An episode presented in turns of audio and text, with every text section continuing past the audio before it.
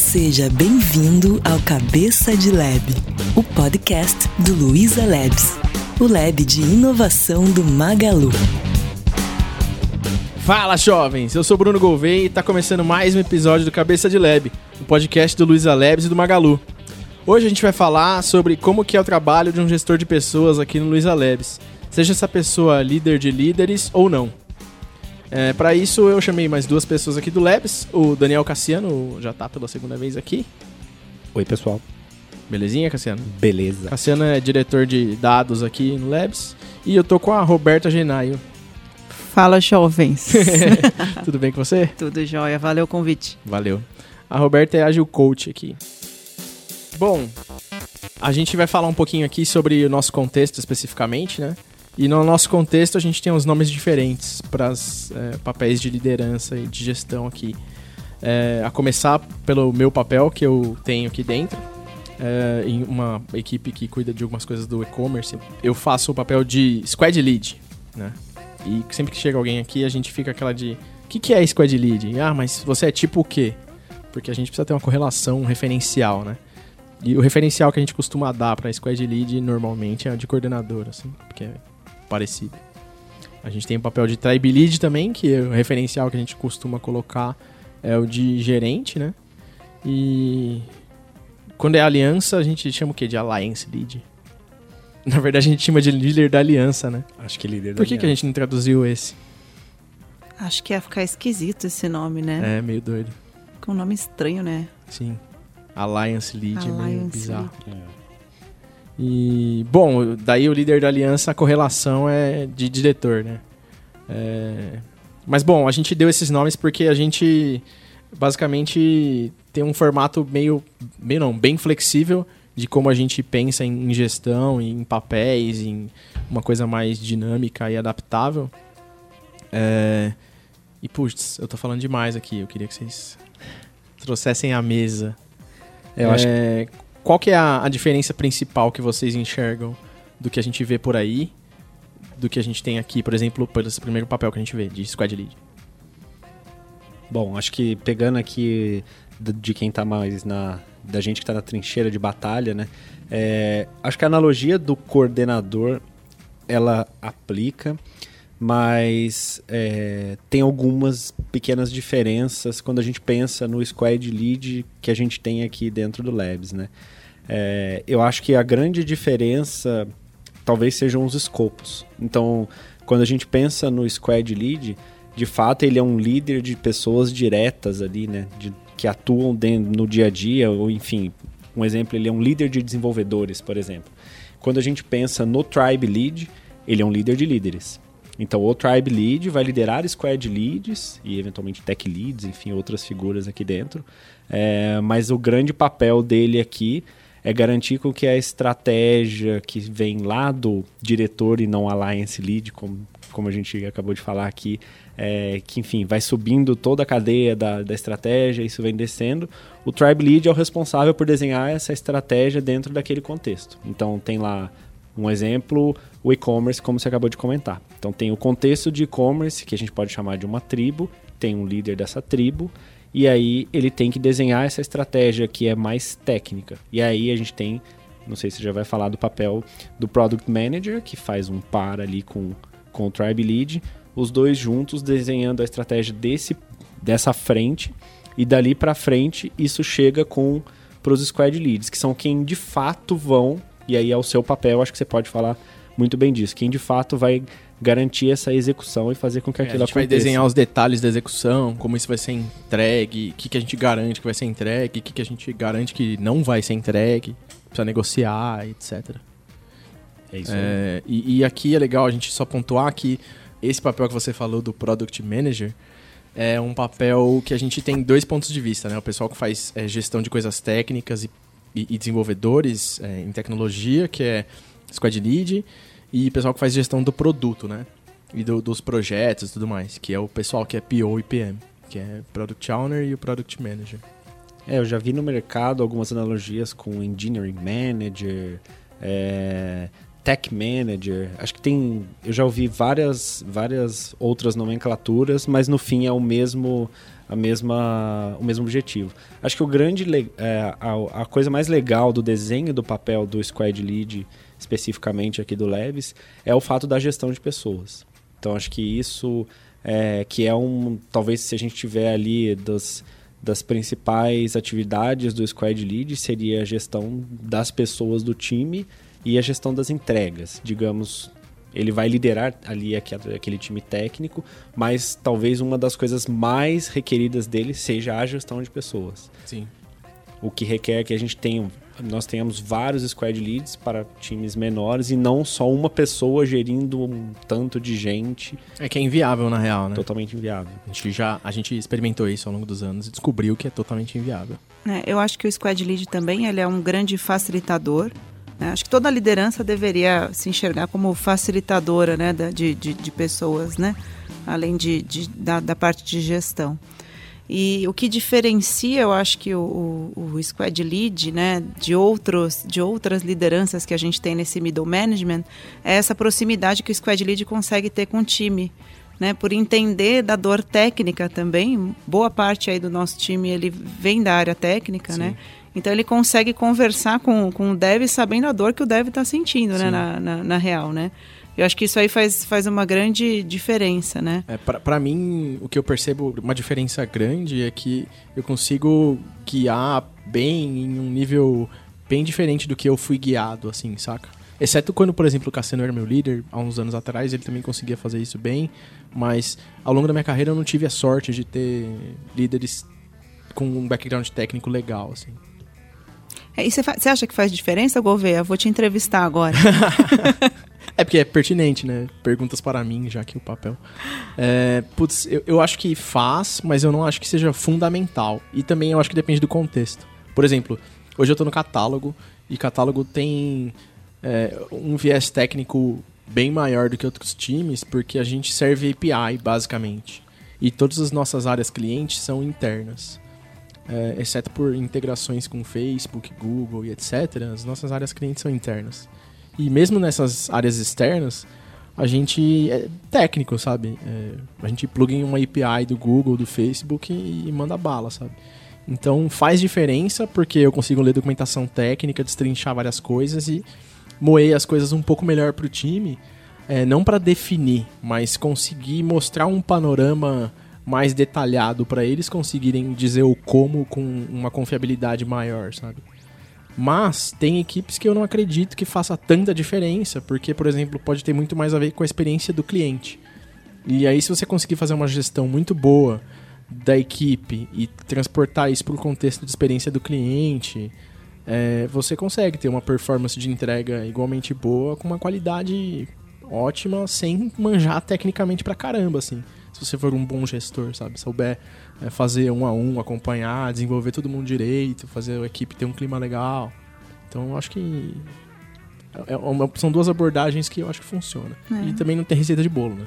Acho que o segredo está em escolher a pessoa certa também pro, pro time. Acho que a gente faz bastante esse trabalho de, de avaliar quem dá match mesmo também com, com, com, o time. Esse, esse trabalho eu acho que é um dos mais importantes que a gente pode é, desenvolver quando a gente está tá falando de escolher um middle management, né? Principalmente, porque fica sempre aquela visão de que ter uma, uma gerência intermediária é ruim, né? Você ter um gestor intermediário não é uma coisa boa. E é engraçado que eu acho que não, eu acho o contrário disso, assim, é. da experiência de vida até. É, todo mundo quer ter um ponto de contato, sabe? É, é, é, meio falso a gente falar de que as pessoas não querem ter ter uma, uma liderança. As pessoas não querem ter aquela gestão dos anos 90 que eu é. falo. Você não quer ter alguém direcionando o teu trabalho, colocando a regra no que você vai fazer. Mas Sim. ter alguém para fazer o one-on-one, -on -one, para você ter conversa, alguém que se importa com você, com a sua carreira e que está ali presente no teu dia a dia, né? Até a gente estava brincando um pouco antes de, de entrar aqui para conversar com a galera, de para quem que eu peço férias, né? É, é quem que me ajuda dúvida, a gerenciar né? isso? Não tem você tem muito. É o cachorro com muito dono, né? É. O cara fala, pô, mas eu não sei o que, que eu falo, cara. Eu acho que um, um dos. Quando vocês estão falando aqui, eu estou fazendo um, uma retrospectiva até da minha, da minha carreira e lembrando de, das fases que eu passei, das lideranças que eu tive. É, acho que eu já, já passei por essa gestão anos 90, que a Rua comentou aqui, de putz, é, aquela coisa chicote estalando. É, e também já passei por, por gestões que é por, com gestores que eram extremamente.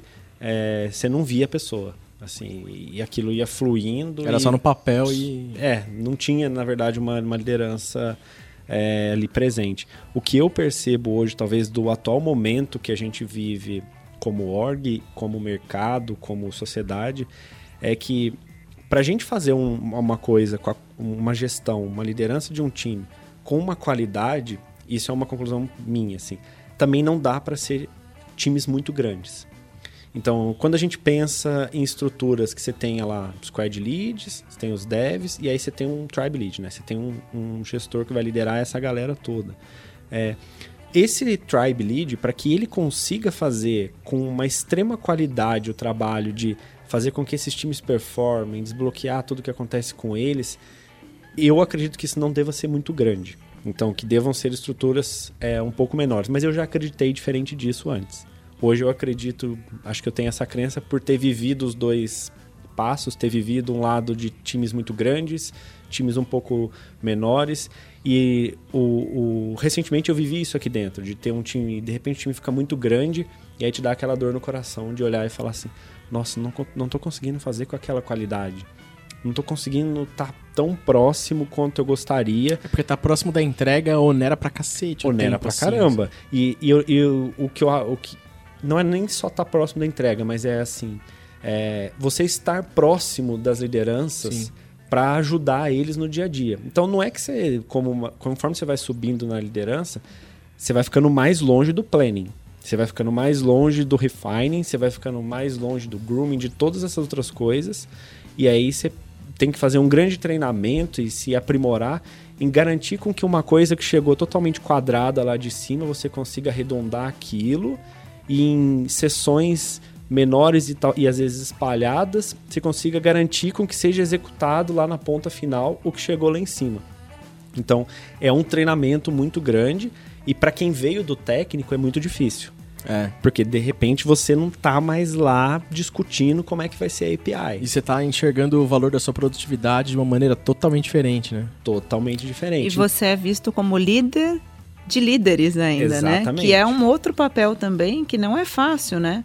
É Porque aí difícil. você tem um, o papel de influenciar lideranças para que elas cheguem ao resultado daquilo que você idealizou, sem você colocar a mão na massa e estar tá perto do time que está tá, tá desenvolvendo, né? Quando eu fui comecei a me tornar líder de líderes, eu tive um nó. Assim, eu fiquei um tempo com um nó na cabeça do tipo, cara, e agora? Porque antes eu conseguia garantir a execução. Então, assim, se desse um problema, eu descia lá no chão com a galera e, cara. Clono rap, sai codando. Sai é codando, nóis. sei lá, sai revisando o PR, entra no servidor, vai ver o log. Você, você consegue fazer. Se precisar virar à noite, você vai meter a mão ali e fazer. De repente, seu papel não é mais necessariamente fazer isso. Você pode fazer, eventualmente. Você pode continuar sendo um líder na mais alta posição e, enfim, continuar metendo a mão no código. A questão é, o quanto mais você vai subindo e mais você mete a mão no código, pelo menos da minha percepção, gera uma certa desconfiança em alguns times. Tem times que pensam assim, pô, se ele tá metendo a mão no código é porque ele não confia no que, ele tá, no que a gente tá fazendo aqui. É. E começa a ficar difícil o seu tempo. Fora que às vezes você demora pra cacete pra fazer um negócio que não demora. era tão complexo, porque você não vai ter tanto tempo pra codar constantemente. Você tá enferrujado. Ou vão achar é. que você é excêntrico. Exato.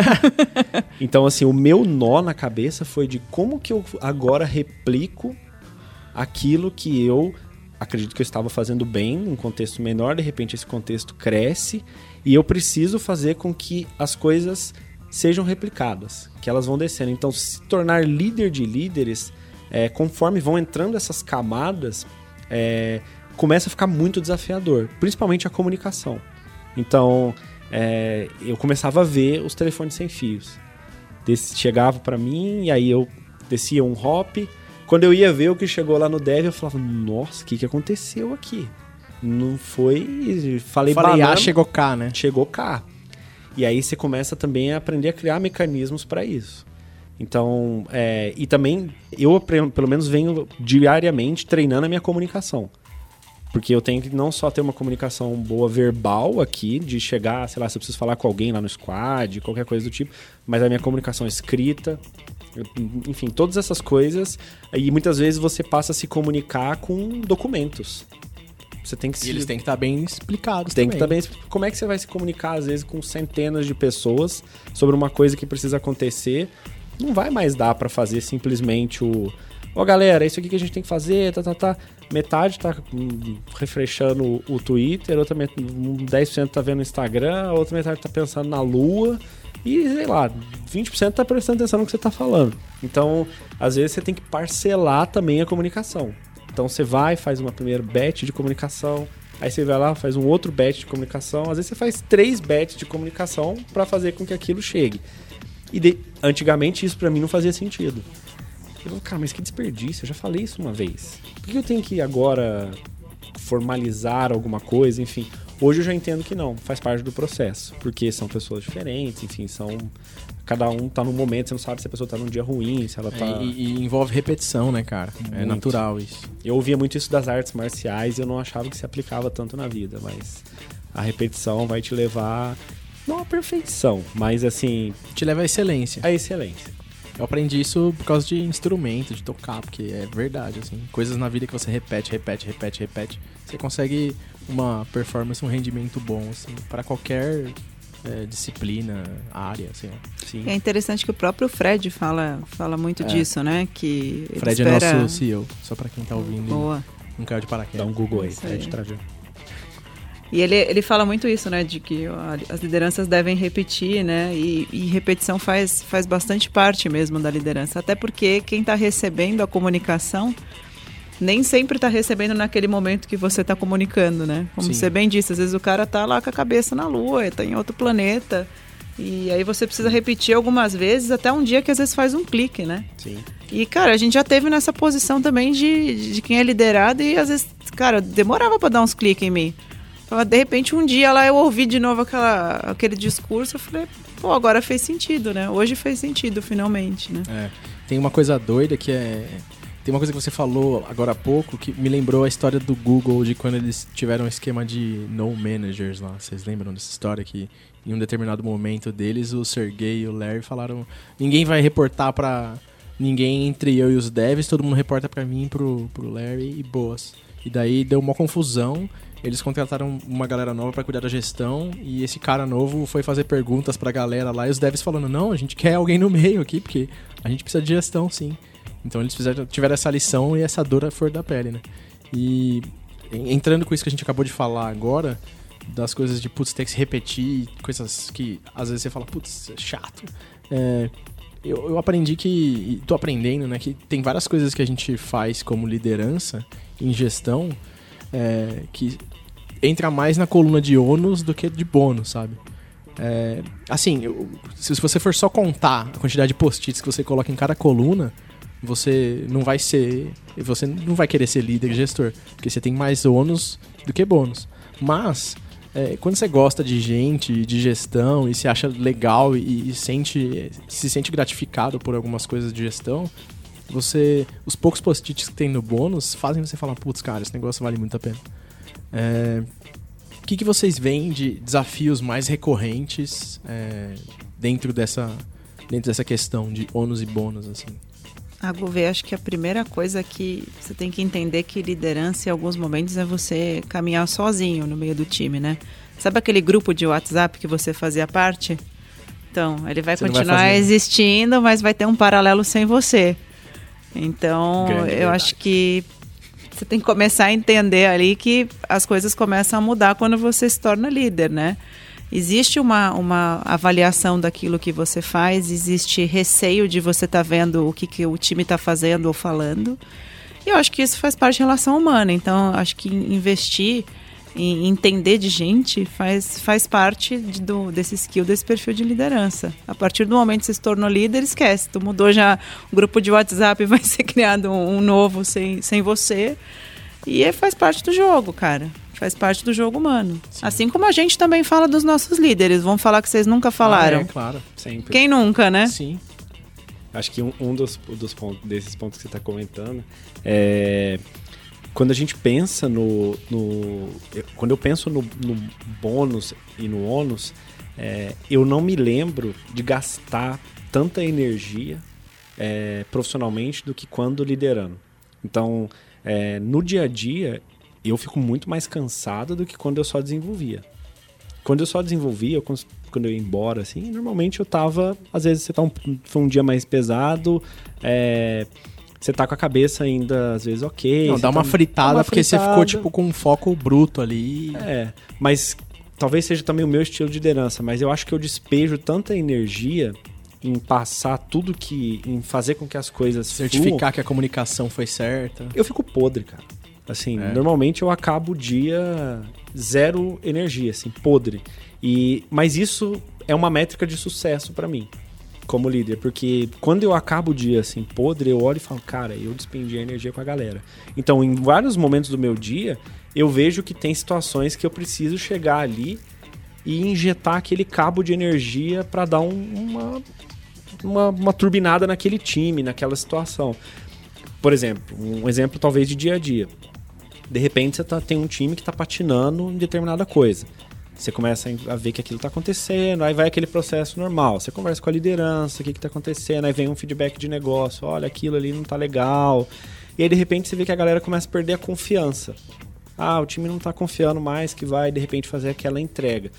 É aquela hora que você olha e fala assim, cara, 30 do segundo tempo, tá 2 a 1 a gente precisa fazer um gol para empatar e levar para os pênaltis. Esse, para mim, normalmente são os momentos que a gente consegue virar o jogo. Que é a hora que você chega ali, injeta o cabo de energia, põe todo mundo para cima, dá um monte de pula pirata ali, é, enérgico, sabe? De trazer a galera pro jogo. E muito, eu acho que todo dia eu tenho pelo menos um momento desse. Que é, eu vejo que tem algum jogo que está sendo perdido, alguma partida que está indo pro vinagre, e a gente consegue reverter aquilo. Cara, isso é minha métrica de sucesso. Isso é uma. A minha outra métrica de sucesso que me deixa muito feliz é quando a gente consegue, com gestão de pessoas, é, reverter casos. Vou dar exemplo. Você tem um cara no time que não está indo bem. Em geral, tem orgs que vão olhar para aquele cara que não tá indo bem e falar: Meu, põe esse cara na lista do. Que vai mandar embora. Lista negra ali. É. Esse cara tá, tá fora. Vamos ver quando a gente vai cortar o cara. Pô, gente, é, isso já aconteceu aqui. Não vamos trabalhar esse cara? Vamos tentar trabalhar esse cara. E aí vem as ferramentas, que talvez a que eu considero mais poderosa é o One on One, que eu acho que assim. É, acho que o One on One é a ferramenta mais gratuita que existe e é, mais cara, eficiente da gestão. Eu já assim. fiz isso mais de uma vez aqui dentro. De tipo, puta, o cara tá no momento que você fala, caramba, cara. E daí você, com um a um, acompanhamento, trocar ideia, sabe? Ser transparente, honesto, dar feedback mesmo, falando, puta, velho, você falou que você queria tal coisa, mas, putz, você não tá sendo coerente com isso aqui. Daí o cara fala, pô, mas vocês também não estão sendo aqui. Você fala, você tem razão, vamos lá, corre atrás e. E, e não só isso, cara. mas momentos, às vezes, do one on one que você senta com a pessoa e de repente fala umas coisas pra ela que ela fala, pô, tô aqui X tempo é e ninguém nunca me falou. Ninguém nunca me deu esse feedback falando para eu, sei lá, deixar de falar dessa forma, mudar o jeito. Pô, já dei feedback pra pessoas de, cara, vocês precisam falar do jeito que você escreve e-mail. É meio tenso falar isso, mas assim, o jeito que você escreve o seu e-mail é uma comunicação agressiva. Quem está do outro lado lendo esse e-mail não sabe que você está simplesmente só de, de, redigindo aquele e-mail. Ela pensa que você está gritando com ela, que você está xingando, falando um monte de coisa. Vamos dar uma treinadinha? Pô, já fiz isso com pessoas seniors. E aí você fala, cara, toda vez que você for mandar o um e-mail, manda para mim antes. Aí o cara manda lá, manda no Slack, tipo, textinho do e-mail. Aí você vai falando, ó, oh, e se você mudar, você faz um review de, sabe, um code review do e-mail do cara e de repente você vê a pessoa desenvolvendo.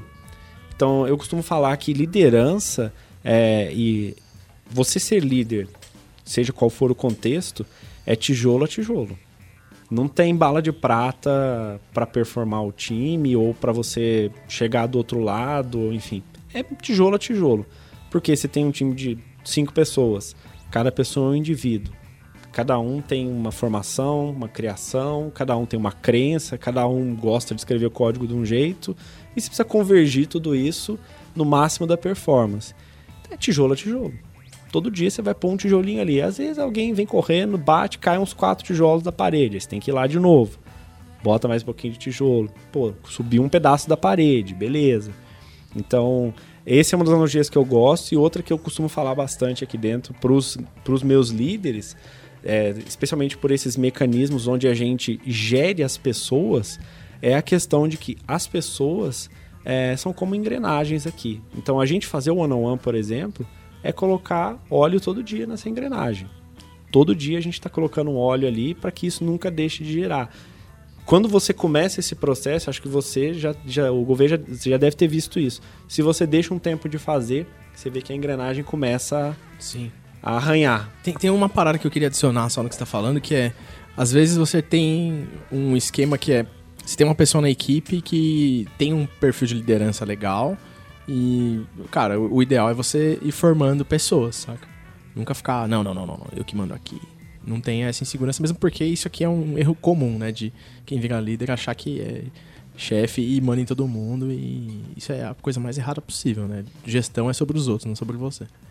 É, e daí, dentro disso, quando você tá com esse pensamento e, e, você eventualmente vai precisar sair de férias e tudo mais, sabe? Então, quando você tem uma pessoa que você tá formando e ela tá tocando as coisas ali, quando você eventualmente passa ali umas duas semanas sem botar óleo na engrenagem e você ensinou alguém e fala, ó, oh, você tem que abrir aqui o capô, põe aqui, parará. Então, isso também é um negócio legal porque você tá formando outras pessoas com coisas que você acredita, saca? É uma coisa que eu aprendi também Sim. ao longo dos anos, assim. É, uma outra coisa legal também, que eu acho que você pode formar várias pessoas como lideranças, né? É você rotacionar a responsabilidade. Né? Inclusive em cerimônia até, assim. Ah, é, Por que, que tem que ser o squad lead que vai puxar a cerimônia? Cara, rotaciona. Uma semana é um dev, outra semana é outro analista, sei lá, você vai rotacionando e, e dando oportunidade para as pessoas também facilitarem grupos e times e aumentando a confiança desse jeito, né? Um termômetro que eu gosto de usar é quando o time começa a fazer as cerimônias de, de autogerenciamento, tipo daily, sozinho, assim, sem ninguém puxar. Tipo, tipo nenhuma liderança puxar. O time sempre puxa sozinho, sempre cobra de falar, ó, oh, tem tarefa no backlog ali que já vai ficar sem na semana que vem, tem que fazer um replenish aí já, sabe? É, quando tá nesse ponto, eu acho que o time tá com uma maturidade bacana, assim. Cara, eu ouvi de um, um tribe daqui um negócio muito legal, né? Que ele falou para mim, cara, meu objetivo é que eu não exista para os meus liderados, sabe? É, eu, quero, eu quero facilitar tanto a vida deles para que em um determinado momento eles não, não precisem mais, eles se virem tão bem sozinhos e façam tudo tão bem que eu vou estar tá fazendo alguma outra coisa. É, todo da... mundo sabe que tem que pingar óleo na engrenagem se não para, sabe? Eu, eu escrevi um negócio no Medium, agora eu vou fazer propaganda. Eu escrevi um negócio no Medium, do Labs, que é ser inútil ou indispensável. E eu falo exatamente sobre isso, sabe? Cara, você tem que pensar em ser inútil, sabe? E não no sentido ruim, no sentido de, putz, cara, você tem que formar as pessoas para elas serem autônomas, porque você vai querer fazer outra coisa daqui a um tempo e você tem que estar com alguém no lugar que você tava, sabe? Você tem que delegar e fazer o negócio funcionar. Mas porque a gente tá num negócio de escala, sabe? Se a gente não fizer isso, não tem como escalar. E olha como é interessante, né? Quanto mais você vai subindo nessa escala na liderança, mais próximo você fica da estratégia. Né? É. É, eu acho que isso muda também, né? Isso talvez seja um bônus que eu vejo, né? Você conseguia Sim, ver até um determinado limite quando você estava como dev, depois você tem uma visão quando você é squad lead, e aí quando você é tribe você tem outra. Né? E aí imagina como, como é que é quando você vira diretor, CEO, CTO, né? Você tem uma outra visão de estratégia, né? Então as lideranças te trazem visões, pontos de vista diferentes daqueles que você tinha.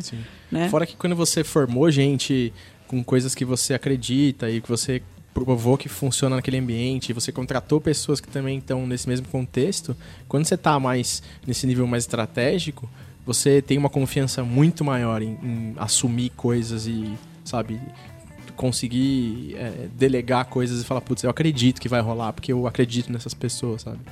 É... E que coisa sensacional, né? Você assume é. responsabilidades contando e confiando com, com os líderes né, que, você, que você tem abaixo, que também confiam nos outros. A gente gera uma, uma, uma rede muito legal de, de trabalho, né? Quando a gente vai, vai criando esses níveis de confiança diferentes e aí aumentando para cada um um pouco do que é a estratégia da, da, da companhia, né? Sim. É um ponto uh, que você comentou aí, acho que começa justamente na seleção. Né? É. Então, assim, se a gente investe em trazer as pessoas corretas, e eu acho que aqui no Labs a gente tem um processo muito legal de seleção e a gente traz, assim, não vamos, não vamos ser hipócritas de dizer que a gente só traz as pessoas certas. Às vezes a gente é, erra mas a gente também. é bem chato com A gente é muito chato e acho que a gente traz muita gente dentro do que, enfim, culturalmente a gente acredita, dos nossos valores, do que a gente tem de expectativa técnica. Então, a partir do momento que você acerta ali na seleção e você vai andando com todos esses processos de pessoas, é, fica muito mais fácil você trabalhar pela sua obsolência, que é esse foi um lema de vida que eu, você colocou como é, no seu post do Medium, você colocou outra coisa, mas na minha cabeça sempre é trabalhe pela sua obsolência. Então, é trabalhe pela sua não existência, trabalhe para que você não seja necessário. Eu, eu usei o francês, claro, mais contemporâneo, de ser inútil ou indispensável. E isso foi engraçado. Eu tive isso de um dos meus mentores assim de carreira há muito tempo atrás, talvez acho que há uns quase uns 10 anos. Porque no começo, é, quando eu estava começando a liderar times, é, eu era daquele. Eu comecei sendo aquele líder que quando alguma coisa não estava certa, eu ia lá, arregaçava a manga e fazia. Então, eu era o pior líder possível nesse, nesse meu começo, que era aquele cara, pô, sei lá, o time entregou um negócio, não ficou na qualidade, eu ia lá e falava, não, cara, vou refazer esse negócio aqui enquanto a galera tá dormindo. E as primeiras vezes você acha que você se deu bem. Você acha que você mandou benzão, porque você. Até você se ligar que você perdeu o time inteiro. Você perdeu o time que aquilo não. Cara, às vezes você tem que deixar um negócio ir com alguns débitos pra frente, porque é a confiança do time. E aí acho que eu fiz isso umas duas, três vezes, e aí o meu líder na época me chamou e começou a explicar esses pontos. E a gente é amigo até hoje, ele mora. Até vou dar um abraço. Um abraço, Chester, que tá lá no Canadá. Trabalha hoje no GitHub e vou mandar esse episódio pra ele ouvir. E ele foi uma das pessoas que na época me ensinou e falou: Cara, você tem que trabalhar pela sua obsolência. Você tem que trabalhar para que se um dia o avião cair, tudo continua. Se um dia você tiver um problema de intestino, tudo continua. Se você, enfim, foi embora da empresa, tudo continua. Você não pode ser aquela pessoa que ninguém faz nada se você não estiver ali. E aí aquilo na minha na época você tem que ser fundamental por um outro contexto, né? Pela liderança, é. pelo guia e pela estratégia, mas não para que as pessoas não podem precisar de você para decidir se elas dão rollback ou não. Por exemplo, cara, eu preciso que e aí eu dou rollback ou não dou? Fica que o time tá ali empowerment, cara. Você acha Sim. que tem que dar rollback? Dá rollback. Sim. É, inclusive, eu vou citar um exemplo aqui, talvez quem trabalha no meu time fique até, sei lá, feliz, eu espero. É, nas, duas, nas últimas semanas eu fiquei doente. Fiquei com sarampo, daí eu tive uma complicação e daí eu fiquei internado e fiquei duas semanas fora. E a gente não teve episódio de podcast duas semanas seguidas por causa disso. Mas o time foi que foi, cara. Tipo, eu não falei com eles quase nunca. É, o, o Saúda, que é meu líder, é, ele interagiu um pouco com a galera, mas a galera, tipo, fez deploy, dava merda, fazer rollback, não tinha que perguntar pra ninguém, sabe? Tudo continuou tocando, o operacional deu uma estourada, porque a gente não tava lá para segurar. Mas o pessoal foi que foi, assim, sabe? Então eu fiquei bem contente, assim, com o resultado. Apesar dos problemas que existem, que existiram, tipo, putz, o, o resultado é legal, sabe? Você fala, putz, parece que tá, tá andando. Eu vejo que como isso significa que você tá fazendo um bom trabalho. Porque Muito obrigado. se você não tivesse fazendo um bom trabalho, teria parado tudo. Sim. Pelas duas semanas. E esse é o trabalho da autonomia. Sim. Que é o que a gente fala que tem, tem a ver, não é com, com você ter libertinagem para as pessoas trabalharem no horário que quiserem, do jeito que quiserem. Não, cara, autonomia é para tomar decisão, sabe? autonomia tá quando você precisa, o time sabe lá se reunir e falar, cara, vamos decidir o que a gente vai fazer. Não tem, não precisa liderança para tomar decisão, né? Sim. É, eu dito tudo isso, tipo, nos últimos anos eu fui errando. Esse ano eu acho que eu aprendi, olhei pro passado e aprendi várias lições, sabe? É, mas tomei várias decisões ruins, assim, ao longo dos anos. E, assim, eu sempre aprendi dessa maneira, na real. De você fazer, dar cabeçada, bater e falar, puta, velho, caguei aqui. Aí você vai, muda, aprende, ó, olha o que, que você fez, o que, que você precisa mudar e segue o jogo. É, quando você é técnico, é, o impacto disso é diferente, né? Quando você está trabalhando com pessoas, é, é, muito mais complexo e é muito mais é, delicado, assim. E uma coisa que eu acho engraçado disso é que quando você é técnico, você precisa fazer com que construir algo, você pensa em mecanismo. Então você vai pensar, mecanismos, ah, o meu sistema, vou criar uma API, vou fazer um job, enfim, se pensa nesse tipo de mecanismo. Quando você é um líder, os mecanismos são outros. Então, quando a gente fala, é engraçado que às vezes eu me pego, eu pego em algum momento a gente falando de criar mecanismos, aí eu falo, nossa, uma época criar mecanismos para mim era uma coisa. Hoje é outra totalmente diferente. Então hoje, como liderança, para você criar um mecanismo, não é que você vai criar um job, uma API, enfim. você vai criar um mecanismo, muito, na maior parte das vezes, ou ele é processual, ou ele é com pessoas. É.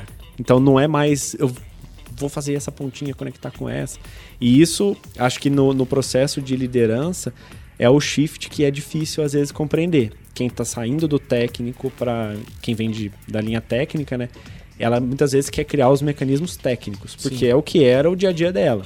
E aí ela tem que começar a entender que não vai criar mecanismos técnicos, ela vai passar a criar mecanismos é, mais abstratos. Sim, e, aí eu acho que entra outro ponto que é a parte de é, treinamento formal, saca? De, de, formar o líder com técnicas e métodos e ensinar coisas formalmente. E você, como novo gestor também, e novo gestor não, mas também velho gestor, e se atualizando com técnicas novas com processos novos, com metodologias novas, abordagens diferentes, casos de outras empresas que fizeram coisas diferentes.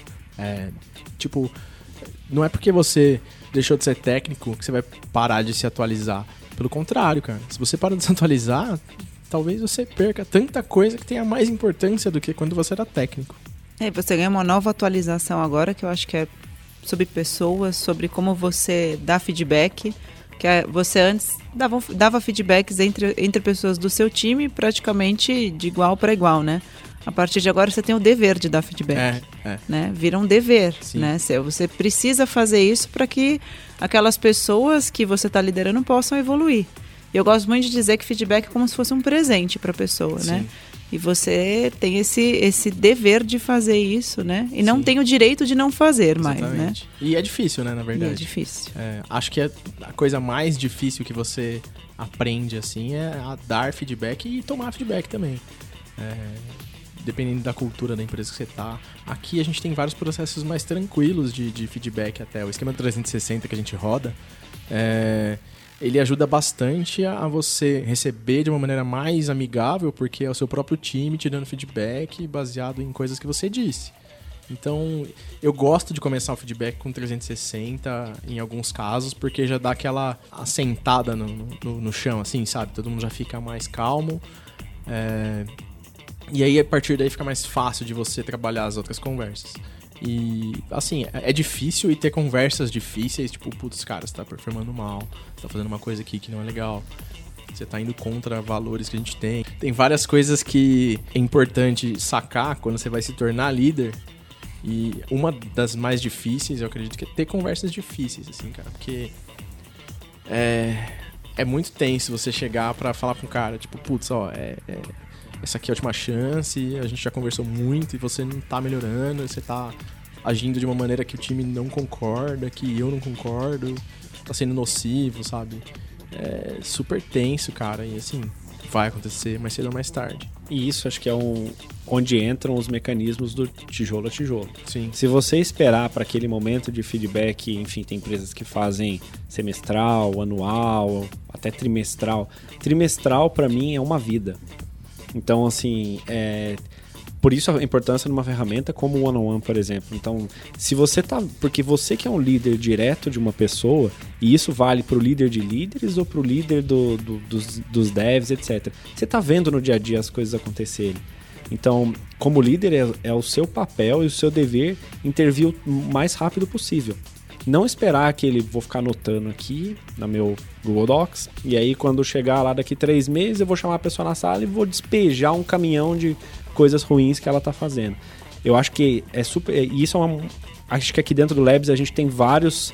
É, como os times têm uma certa independência, tem times que rodam de um formato e de outro, mas nos times que eu estou liderando especialmente, a gente gosta de fazer a pessoa que entra na empresa, em três meses ela recebe um feedback mais formal, é, mas desde a entrada dela na empresa, desde a primeira semana ela vai ter um one-on-one -on -one com o líder direto dela. Então isso pode ser que seja inicialmente semanalmente, pode ser que depois tenha um espaço a cada 15 dias. Mas até tá no nosso doc de gestão de liderança aqui, é proibido mais do que 15 dias. É. É proibido. Não importa. Porque não funciona, né, cara? Senta meia hora e troca ideia. Sim. Não tem importância. Se não tem nada para ser pontuado, senta meia hora e troca ideia. Mas é, a gente tem casos positivos aqui de pessoas que a gente estava considerando desligar da empresa por performance, por comportamento, e com um trabalho mais próximo, que não existia antes, né? Antes ela não tinha uma liderança próxima, a gente é, conseguiu reverter isso e seis meses depois essa pessoa ser promovida. Então, isso para mim é, é o grande, assim, sucesso, porque... É a grande vitória, né, É a vitória, provavelmente ela tava mal, é, Você passa a entender a origem da insatisfação, né? Porque até então você tá imaginando por que, que a pessoa tá insatisfeita, porque ela não tá performando, o que que não tá dando certo, e com as conversas você vai construindo aí o tijolo a tijolo, né? É. E percebendo a origem da insatisfação daquela pessoa e pode trabalhar, e sim, né? Sim, concordo total. E assim, é, eu, não, eu, eu não, não acredito nessas. E acho que isso é muito legal aqui do Labs. A gente tem coisas que são mais é, oficiais da empresa, momentos de feedback mais oficial e mais formal, mas a, a, quantidade de, de coisas que a gente criou aqui dentro no nosso modelo de gestão é, que são mais do tijolo a tijolo, eu acho que isso é um dos nossos, é uma das coisas mais legais que eu vejo aqui. É, e o lance da gente ter mais, é, a gente tem uma convivência bem é, caseira, assim, sabe? A gente se conhece há muito tempo, então a gente tem isso muito mais.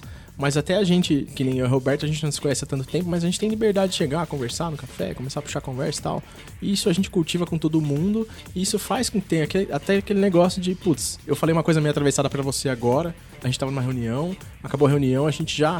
Ô, oh, vamos tomar um café, tomar uma água ali, que teve um negócio que, que aconteceu, eu não achei tão legal. E eu entendi errado, ou você falou errado, mas vamos conversar. E a gente já se acerta mais rápido, saca? Isso é fundamental Mas você caramba, sabe que assim. não é tão comum, né? Sim. É, se a gente for olhar no contexto geral, né? A gente tem medo de liderança, né? É quem te julga, quem te promove ou quem te demite.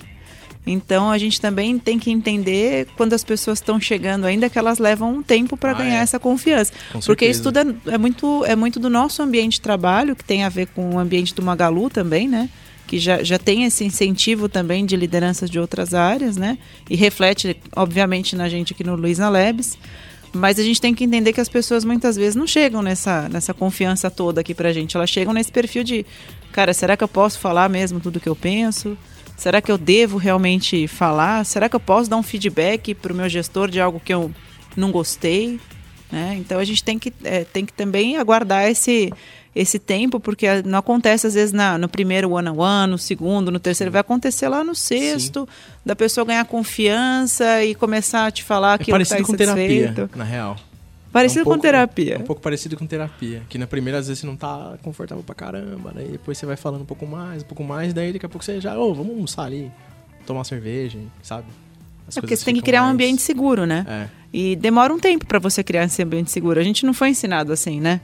Não. A gente vem de, de, alguns anos, né, de que gestão é algo ruim, né, que é alguém que vai te punir, que é vai chefe, te né? julgar, né? que Putz, vai ser seu chefe. referencial nosso aqui no país é, é, complicado também. A gente não tem tantos referenciais legais, assim. A gente tem referencial literário mais de fora, daqui de dentro a gente não tem tantos, assim. Então é... Acho que a gente está aprendendo ainda também como sociedade, sabe, a, a tratar isso direito. Não sei o que vocês pensam sobre isso. É, eu, Se eu, eu falei, ficou um climão. Não. não, ficou... É, eu concordo. Eu acho que a, eu, quando eu penso na minha própria formação, é, educação, enfim, é, eu tinha uma outra visão de chefe, de líder. Eu, eu sou do, do, interior de Minas Gerais, de uma cidade de São Lourenço, cidade das águas minerais de São Lourenço. Tomem água de São Lourenço, é muito boa. E é, a minha cidade é uma cidade pequena, de 40 mil habitantes. Então eu tive uma, uma uma criação diferente de quem nasce numa cidade muito grande, como São Paulo, etc. Foram outras, outras referências. E a minha referência é, de liderança era uma referência do chefe mesmo, de, de que eu era chefe, estala chicote, porque era o ambiente que eu cresci e fui vendo. Então, quando eu me mudei para cá e comecei a trabalhar com empresas de tecnologia e tudo mais, que você começa a ver que existe um outro tipo de liderança, que não, não estou dizendo que só, só a empresa de tecnologia tem, mas foi o meu primeiro referencial. Aquilo para mim inicialmente foi meio um choque, assim, do tipo, é possível não ser dessa forma? É, é possível ser uma coisa do tipo, poxa, você senta com o seu chefe, enfim, vocês deliberam coisas, você troca uma ideia, você pode chegar pro seu chefe e falar isso que você acabou de falar. Pô, não foi legal aquilo, hein? Você falou aquele negócio na reunião ali, cara, acho que. E se você voltar lá e falar de um outro jeito? Coisas que, na minha referência de chefe antes, se você falar isso, tá demitido. Falou isso que está demitido, não pode vir falar com o seu chefe. Então, eu concordo com você, acho que tem as questões é, culturais é, principalmente da formação, acredito que a nossa gera, a geração que vem depois da gente, a galera com 20 e poucos anos, já tá pegando referências muito melhores. Sim. Muito Fato. melhores. Muito melhores. Putz, mas eu acho que a gente tem vários exemplos legais aqui dentro é, de, de, como a gente faz isso e a gente foi, na real, quem tá ouvindo e fala, nossa, parece legal, mas, e, tarará, mas putz, cara, a gente teve várias dores até aprender. A gente ainda tá aprendendo, por isso que a gente ah, tem esses nomes diferentes. Eu tenho uma boa para falar de dores que eu tava esquecendo quando você comentou. Quando o, a gente virou, é, assumiu o e-commerce em 2014, você estava aqui, você lembra disso? Sim. É, eu me lembro claramente de, na época, a gente ter a crença de que a gente conseguiria fazer essa liderança horizontal Nossa, que você comentou antes. Sim. E eu lembro claramente da gente né, estruturando como ficaria, porque agora né, o Labs, enfim, teria é, o e-commerce também, fora a parte de P&D. E eu lembro da gente desenhar o modelo e falar, não, cara, a gente não precisa ter uma estrutura um pouco mais né, definida. A gente vai ter só três líderes aqui. E aí esses líderes vão tocar as coisas e vai dar tudo certo. E eu lembro de passar assim uns três meses, a gente olhar e falar, cara, o que, que a gente tava A gente realmente não manjava nada. Porque a gente achou que, que, que ia dar tudo fazendo, certo né?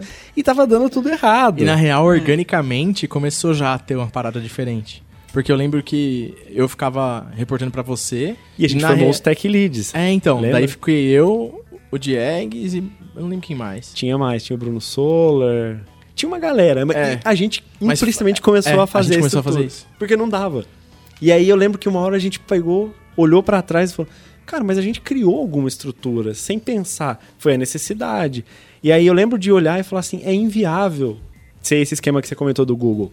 Não, todo mundo reporta direto pro, sei lá, pro CTO. A gente olhou e falou, cara, a gente não tá conseguindo fazer bem feito com 20 pessoas, 30 pessoas. É utópico, né, cara? Totalmente utópico. Hoje a gente tá mais de mil, velho. Imagina isso pra escalar pegar, não rola, falar, né? Fatal, agora você é. tem mil reportes diretos. Peraí que você vai fazer um one-on-one -on -one com todo mundo. Sabe sono, sabe família, sabe almoço, você não tem mais. Ô Fatal, marca minhas férias. Nossa, imagina. Imagina o throughput de, de cliques pra férias dele. Ele ia ter que...